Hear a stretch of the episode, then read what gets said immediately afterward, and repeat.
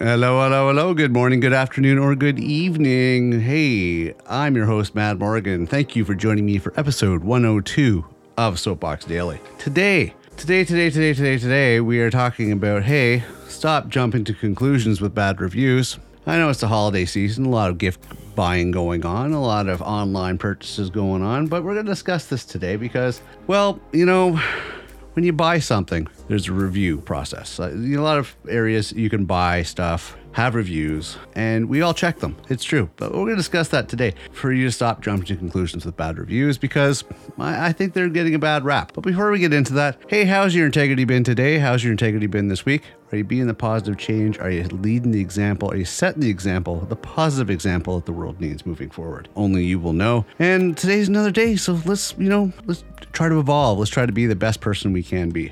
Only we can do it. We can do it if we all work together. We can make this world a better place. So let's get into today's topic. Now, when I go and I buy something, I usually have an idea what I'm looking for. I'll just window shop and I'll check a few things. I'm like, all right, this is interesting. Oh, okay, I could probably use this. This is good. That's good. But then when I finally draw in on something, okay, so this is the product I'm looking to get. First thing I'm doing. All right, price is good. Product's good. Review, write up's a little good. Let's check the reviews. So I'm reading the reviews.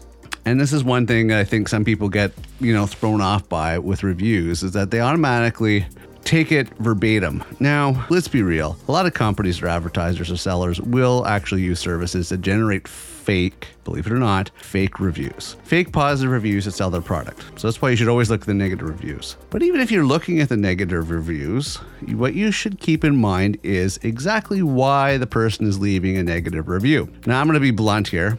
Please excuse me. But let's just say some people are stupid. okay? Some people are just arrogant, and stupid. They their complaints for why they're complaining for the product are, is irrelevant. It's just there's no reason for it, really. It's either they don't know what they're doing, they didn't do their research, they don't know how to put it together, they don't know how to assemble it, they don't know the details about what they were getting into. They are just they shouldn't be allowed to buy stuff. Honestly, they shouldn't be allowed to buy stuff. Really read the I mean, I've seen some really interesting reviews like, "Oh, you know, the box was was was bent in on one corner, but doesn't that's just the packaging, doesn't affect the, the product. Um, the quality wasn't what I expected to, or it squeaked too much."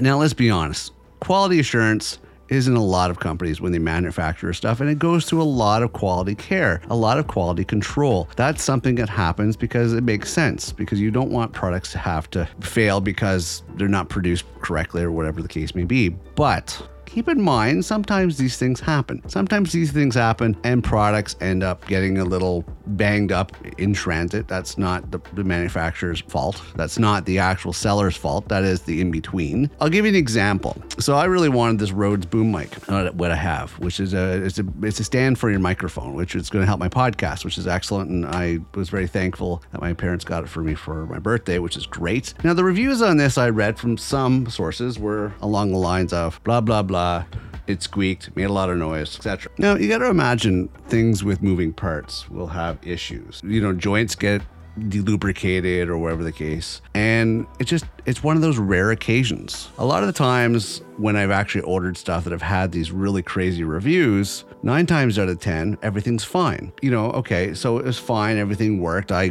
was lucky, but it wasn't really luck. Because if you look at how many bad reviews that have these oddities that happen to them, it's a rarity. Now, I can imagine if it is a source that you're buying from that you cannot re- return to, but that's really hard to find these days. Most places will allow you to return items easily enough if for some reason you get a dud. If some reason you get a bad review, uh, a bad product, you can return it. So it's not that big of a deal. But leaving a bad review, it's really toxic. It's a really negative thing. What are you expecting to get out of it? You're not really leaving an unbiased opinion because for some reason you got a bad product. Oh well, it happens. Life's not perfect. People aren't perfect. But you know, to leave a bad review and slander a company and make it so they, they fall out of business, I mean, it's a domino effect. Small things lead to big things. You're denying great products from them down the road because you're you're leaving a bad review, which is going to hamper sales and hamper the whole product line and future development. Keep it in mind before you, you know, leave bad reviews. Be smart about it. If it's generally a bad review and you're stuck, you know, your back's against a wall and you can't return it and you're out of money, out of pocket, I imagine that sucks. But it's not the end of the world. Just return the damn thing. Okay? If you didn't do your research before, that's on you. If you don't understand how it's put together, that's on you. Do some research. Don't slam the company for it. My advice to you shoppers out there read the reviews smartly. Okay, read the bad reviews first. I agree, read the bad reviews, but don't give a lot of credit to the bad reviews. Don't jump to conclusions because you read one or two that said something bad. Could be somebody has a bias against the company, but read the details of why they say it's a bad thing. Read those details. Why they're leaving a bad review, what they're complaining about. Read that because don't deny yourself that product you want to buy because it might be an awesome product. Just one or two people that aren't that smart ended up purchasing it and jump into a bad review. And if you do get a good product, by all means, leave a good review.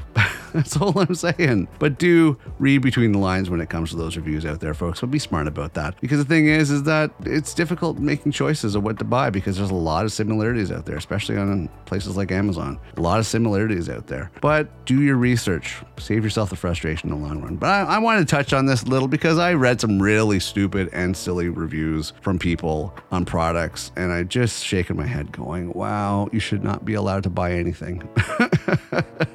for some of this stuff. Because I've been fortunate, as I said, I've read bad reviews and everything's worked out. Anyways, I'm your host, Matt Morgan. I want to thank you very much for tuning in for today's episode. I appreciate you very much. Thank you very much for being here. I'm going to wrap this up for today. I hope you have an amazing day moving forward. And if you're bored on your lunch break, hey, please check out getoffmysoapbox.com. More information on all our shows in our FAQ section. We uh, we might be taking a little break heading towards the Christmas season, the last weeks of the month of December, I might be taking a break for one of the weeks, only spend more time with family and focus on that stuff. So uh, I think that's what we're going to do. Probably the Christmas week coming up uh, later on this month. I'm, I'm going to take a break on that. So I would say the week of the 25th, Sunday the 25th to the 31st, I'm going to take a break off for that week. Just give you guys a heads up. There's going to be no episodes that are during that week, but uh, I want to let you know now. All right, that's it for today. Have a great day. I will see you next episode.